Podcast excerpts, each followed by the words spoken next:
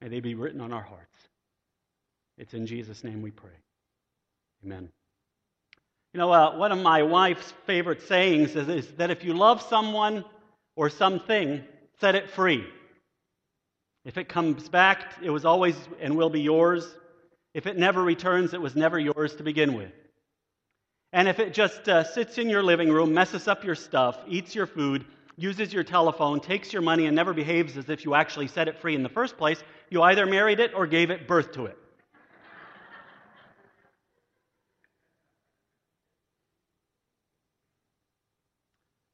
I'd like to talk this morning about love and prayer.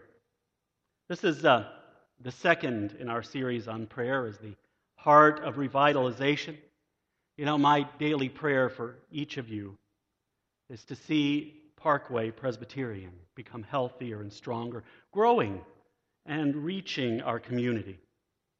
You, if you too wish to see this happen, then it starts with you and with me.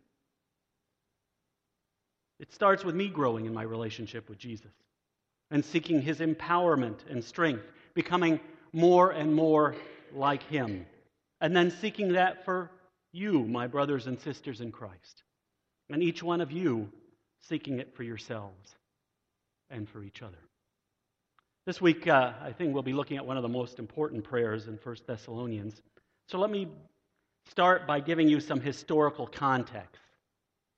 In Acts chapter 17, verses 1 through 9, Paul and Silas had been beaten in Philippi, where they were put in prison. Then they're told to leave the area. And they go to Thessalonica, and Paul sets out to share the gospel and plant churches. You know, he's not there for very long when the opposition gets very strong, and he has to leave them for a time. After that, Paul goes to Berea, to Athens, and then to Corinth with all the problems that they have there. It's then, it's at that point that he looks back at the churches he's planted before and which he's spent so little time in discipleship and training. And as he looks back, Paul is pained. But it's not his failures or his inadequacies that pain, pain him. It's his deep concern for them that pains him. He writes, But brothers, when we were torn away from you for a short time, in person, not in thought, out of our intense longing, we made every effort to see you. Then he later writes So when we could stand it no longer, we thought it best to be left by ourselves in Athens. We sent Timothy, who is our brother and God's fellow worker and, and then he says, For this reason, when I could stand it no longer, I sent to find out about your faith. I was afraid that in some way the tempter might have tempted you and our efforts might have been useless. You see, what is on display here is that Paul is completely committed to the well being of other Christians, especially new Christians. The desire burns inside of him to help them, to nurture them, to feed them spiritually, to make sure they're spiritually healthy and strong, to make sure that they have a solid foundation to their identity in Christ. And it's this that leads him to pray for them. See, Paul isn't happy just to teach and minister at a distance. He desires to serve people to encourage and teach and nurture the faith of others. And it's this passion that shapes his prayers. And it is this model that's given to each of us. Paul models prayer that comes from a deep, passionate love and care for others, that seeks their good. You see, Paul is not seeking praise or gratitude or even some kind of professional fulfillment. Paul prays and ministers out of real love. Now, let me uh, just say that I've come to believe that we use the term love much too loosely. We need to understand that there are very different kinds of love. And so, this is point one on your outline for those who are keeping notes in the middle of your bulletin there. And it's just the word love repeated over and over again. Paul displays a love for others that arises out of our knowledge of Christ's love, our security in his love, and his passionate love for others. You know, there is another kind of love, a love that's uh, much more common. See, the world believes that it's real love, but it's really a self centered kind of gut feeling. It's all about me and my needs. It's a love that desires to be with others because more often than not, they are the ones who love us. And they desire to be with us. They make us feel a greater sense of stability because when they're around, we belong. So our identity becomes tied, our identity becomes tied into being included in a group or tribe. A tribe of people who are like me and who like me. It's the kind of love that lures young people into gangs and into drugs. It's the kind of love that all politicians really thrive on. It's the kind of love that, uh, that really is destructive. See, Paul models a very different kind of love. It's a self emptying love, a self sacrificing love based on the knowledge and depths of Christ's sacrificial love for us. It has nothing to do with the lovability of others. See, Jesus is at the heart of Paul's identity of himself, and it is Jesus who is to become our identity. And his love is to become our model and our dynamic in that it's to empower us in His Holy Spirit to love like He loves. See, even in the church, how we identify ourselves, how we view ourselves, is often tied very closely to the kind of love we receive and express. Let me give you an example. When our uh, self identity is bound up in the gifts and talents that we're blessed with, rather than in the giver of those gifts, we end up finding our identity plan instead of finding ourselves identifying with Jesus, we find ourselves on our identity in the gifts, like in playing music or preaching or acts of service. We, become, we come to believe that I'm loved because of the gifts I have to bring to the table. And what happens is we feel threatened when others express the gifts that God has given them because we feel like we might be replaced. This is the opposite of the kind of love for others that we're called to display. See, Paul, we must, uh, like Paul, we're to live a life of love that celebrates when others are honored and respected, even in areas where we know we are gifted by God. See, Paul also wants to be with them, for their own good, not for his. Just as Jesus came to be with us for our good. It's about self denial. Serving is never about lording it over others, it's, but it's about death to our self interests. See, his prayer for them also comes from thanksgiving and delight. Do you see this? At the reports he's received of their faith, love, and perseverance in the face of persecution. If you have your Bible, you can turn with me to the beginning of the letter in verses uh, 2 and 3 of chapter 1. This is uh, one of those things that uh, sometimes I pray is said about me. He said, We always thank God for all of you, mentioning you in our prayers. We continual, continually remember before our God and Father your work produced by faith, your labor prompted by love, and your endurance inspired by hope in our Lord Jesus Christ. We're going to take a little aside for a moment. I want you to see another prayer of intercession. If you have your Bibles, turn with me to Exodus chapter 33. This is another intercessory prayer that reflects love for God's people. It's a passage that uh, you're probably familiar with, either having read it before or having seen some of these events played out in movies. It's the follow up response after the golden calf incident. You remember the golden calf incident? I'd like to point out the broader context because it helps us understand an important point God is trying to get across to his people. See, before this passage, God was giving instructions on how to build the tabernacle. The tabernacle was, of course, central and vital, uh, of, of vital importance to their very identity as the people of God. See, the tabernacle was the place where sinful, unholy people could come into the presence of a holy, all powerful God. After our, this passage in, ch- in ver- chapter 33, we have those plans being put into place with the building of the tabernacle.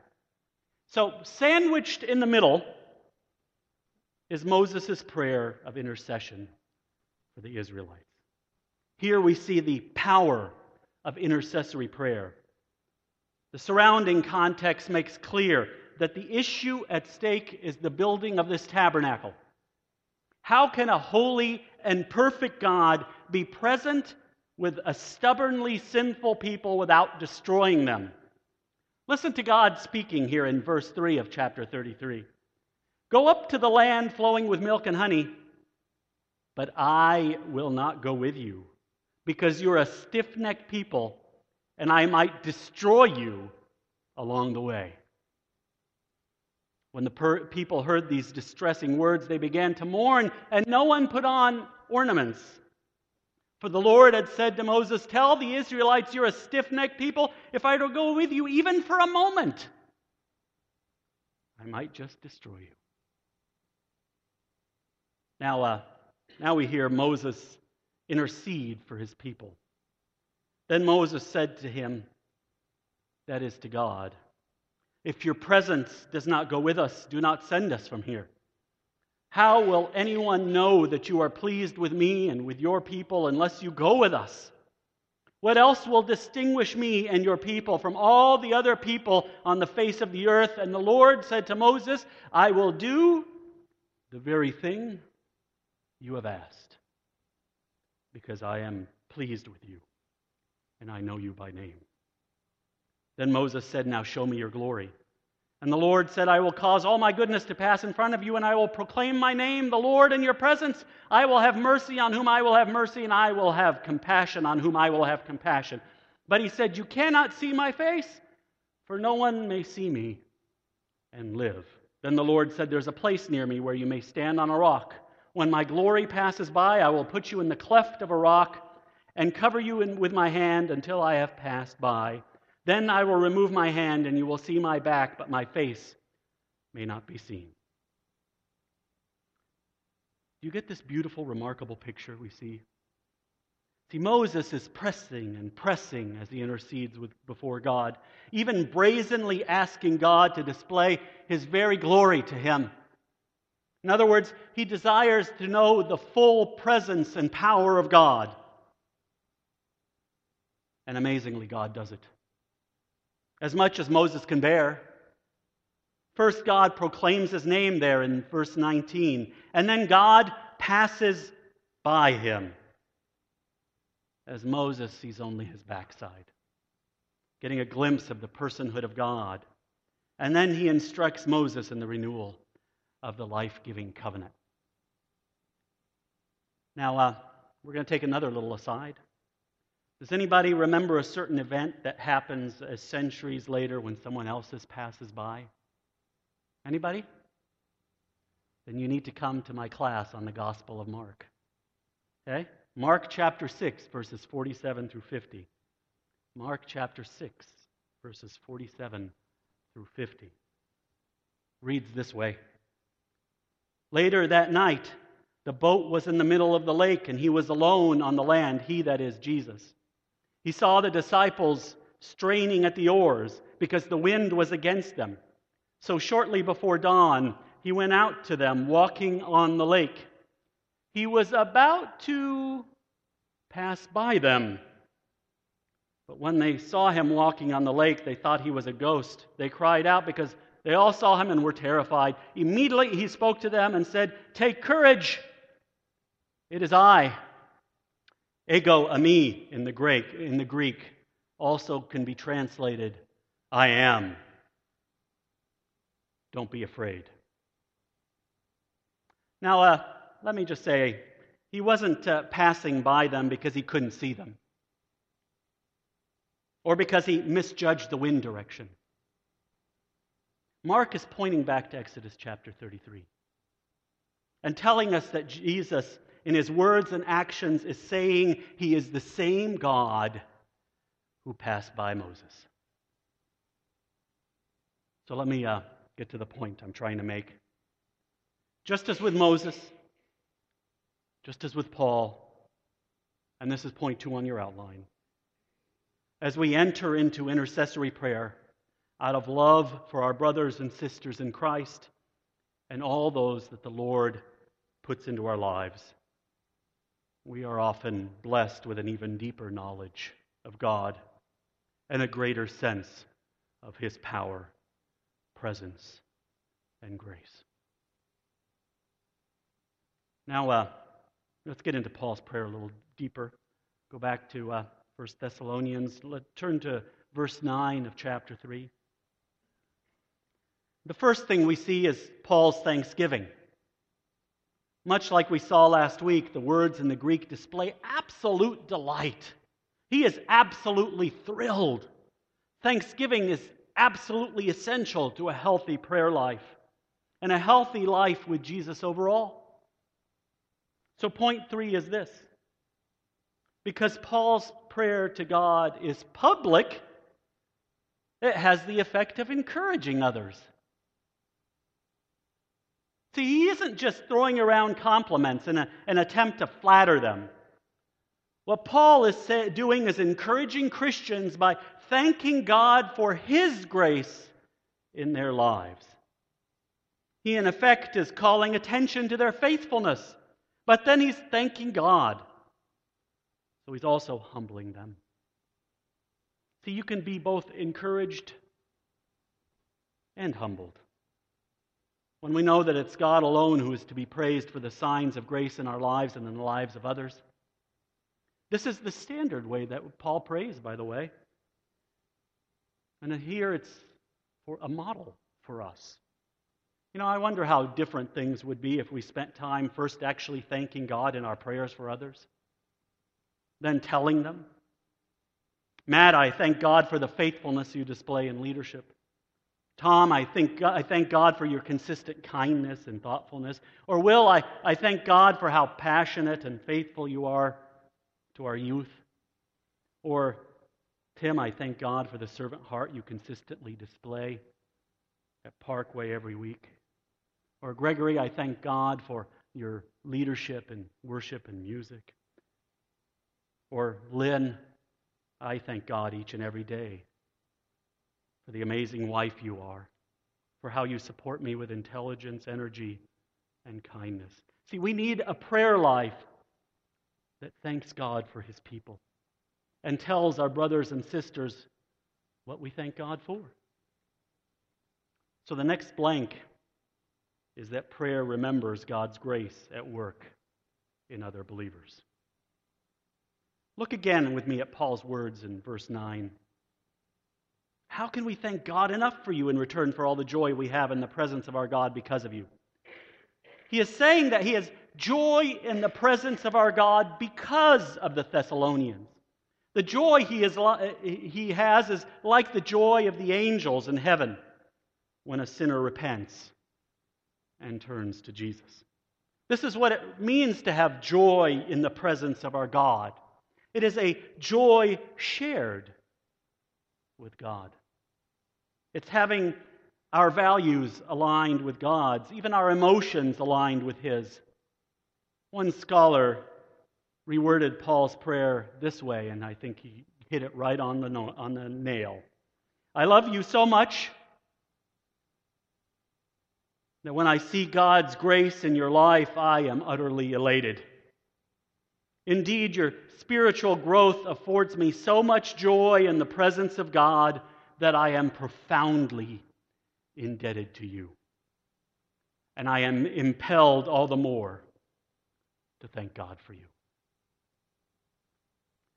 Now, um, while I uh, disagree with a lot of his theology, I am grateful to the late Emil Brunner for one important perspective. In fact, it's become the shortest way I can describe discipleship and growing in greater maturity. And in fact, in many ways, it's become the theme of much of my ministry. In his book titled Faith, Hope, and Love, he writes about the way we experience life in three dimensions of time the future, the present, and the past. Think of yourself as uh, stationary. The future is coming toward you. The present is with you for just a fleeting second as it moves swiftly to become the past.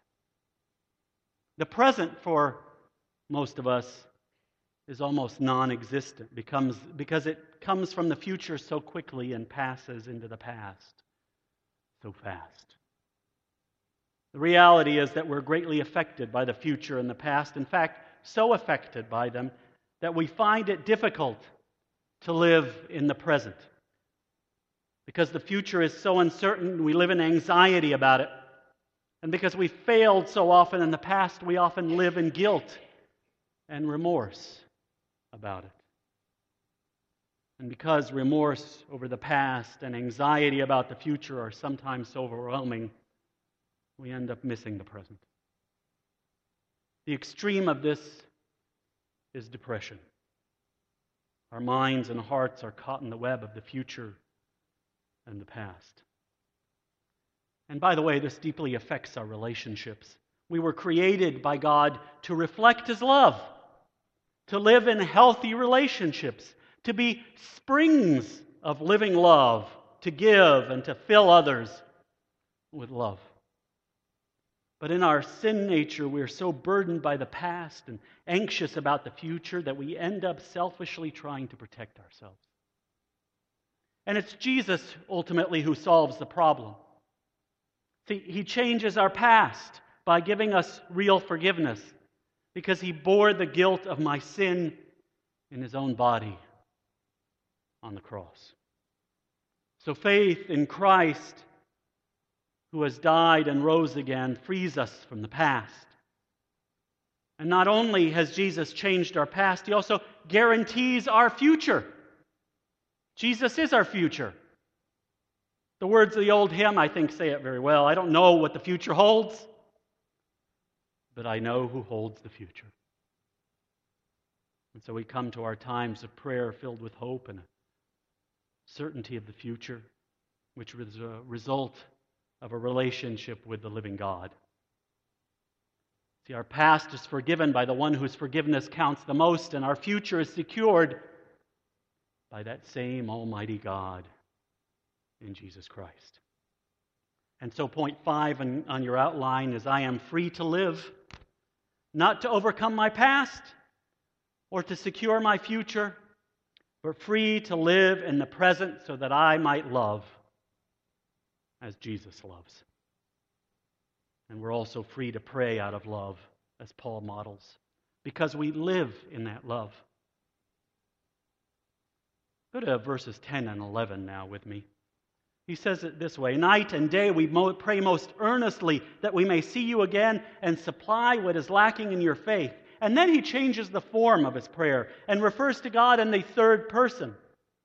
He says, Now may our God and Father Himself and our Lord Jesus clear the way for us to come to you. See, when he says night and day, he's referring to his regular times of prayer. And so he prays frequently and regularly. Paul prays that he might come to them to establish them more firmly in the scriptures, thereby providing what they are lacking. And I want you to see something important here. He doesn't just pray that the faith of the Thessalonians might be strengthened, he prays that he himself might do it. He's like Isaiah after his vision of the Almighty Here I am, send me. See, prayer isn't a substitute for serving, it's part of it. So, point six is that pray that the Lord will strengthen the faith of others, and if possible, He might do it through you. This is my calling as your interim pastor, and it's our calling together. You'll hear me say this multiple times and it's a summary of what I've just told you from Emil Brunner. And it's my summary of discipleship. And that is to live our lives as if Jesus died on the cross yesterday, living in the day to day reality that I'm forgiven in Christ, and that He rose today, living with the joy of Christ's victory over death, sin, and the devil, and that He will return tomorrow, living with the urgency of the gospel every day that he might find me worthy of his calling. And that's point seven. Live and pray as if Christ died yesterday, rose today, and will return tomorrow. So the final two words on your outline are overflow and love. Look at Paul's words in verse 12. May the Lord make your love increase and overflow for each other and for everyone else, just as ours does for you. The Greek here is literally, may the Lord enlarge you and make you abound in love. I want you for a moment to imagine a church filled with people that are continuously praying for each other in these ways. You know, I've served in churches where people fought over everything from the color of the new carpet and paint to the kind of music that's played to who would put up Christmas wreaths. These were churches where this kind of prayer didn't happen. How about each of you this morning? Are you praying these kinds of prayers regularly? If not, will you join me in committing to praying these prayers for one another out of love for Christ and out of love for one another? And so I invite you today to rededicate yourself to interceding for one another daily. It's the kind of prayer life that is needed if we're to see the kind of renewal and revitalization that we all want to be a part of. During uh, the week, Pastor Juan Carlos Ortiz had prepared a sermon to remind people of the importance of loving one another. He believed that God had truly guided him as he prepared each point and carefully selected each illustration. So he approached the pulpit with confidence and a, a certain boldness. But something happened about halfway from his seat to the pulpit. He heard a voice Juan, yes, Lord. How many times have you preached on this passage in this church? I don't know, maybe a dozen. Then, just as Pastor Ortiz stepped into the pulpit, he was about to speak when he heard the same voice ask, Did any of those sermons do any good? Pastor Ortiz stood frozen. He looked over the congregation and saw the people who he'd left to Christ, people who he had counseled during times of emotional turmoil, people who he had visited in the hospital at 2 a.m. as their loved one clung to life. He saw people who had heard the Christian message taught over and over again in Sunday school, small group Bible studies, and in his own sermons. They knew the words, but they still struggled to live out the message. All thoughts evaporated from his mind. He stood frozen in time as the congregation waited to hear his words of inspiration. Finally, he said, Love one another. Then he walked back to his seat and he sat down. The people all sat motionless. They didn't know how to handle this. Then Pastor Ortiz stood up and walked to the pulpit one more time and again said, Love one another. And one more time, he returned to his seat. This time, heads began to turn from side to side. People looked at one another and questioned, in questioning looks in their eyes. They appeared to be silently asking each other, What are we supposed to do now? Shoulders were shrugged, eyebrows were raised. After waiting a few minutes, Pastor Ortiz again walked to the pulpit, positioned himself very deliberately, and said, Love one another. And once again, he returned to his chair. After a few minutes, a man stood up and said, Brothers and sisters, I think that I've understood what Pastor Ortiz is talking about. He's asking me to love you. As he said this, he pointed to a family seated next to him. How can I love you when I don't even know your name? The man proceeded to introduce himself and asked the family next to him questions in hopes of discovering ways in which he could express his love in actions and in prayer. Another man stood up and said, I also understand what Pastor Ortiz is saying. He wants me to love Carlo, who happened to be sitting three pews in front of him. So he left his pew and approached Carlo to apologize, and the two were reconciled. Well, with this, the floodgates opened up. People got out of their pews and began to circulate. They began to ask each other what they could do for one another. And true reconciliation was happening as the congregation embraced in real unity. And the church was never the same after that worship service. I hope that might be true of today as well. Let's pray together.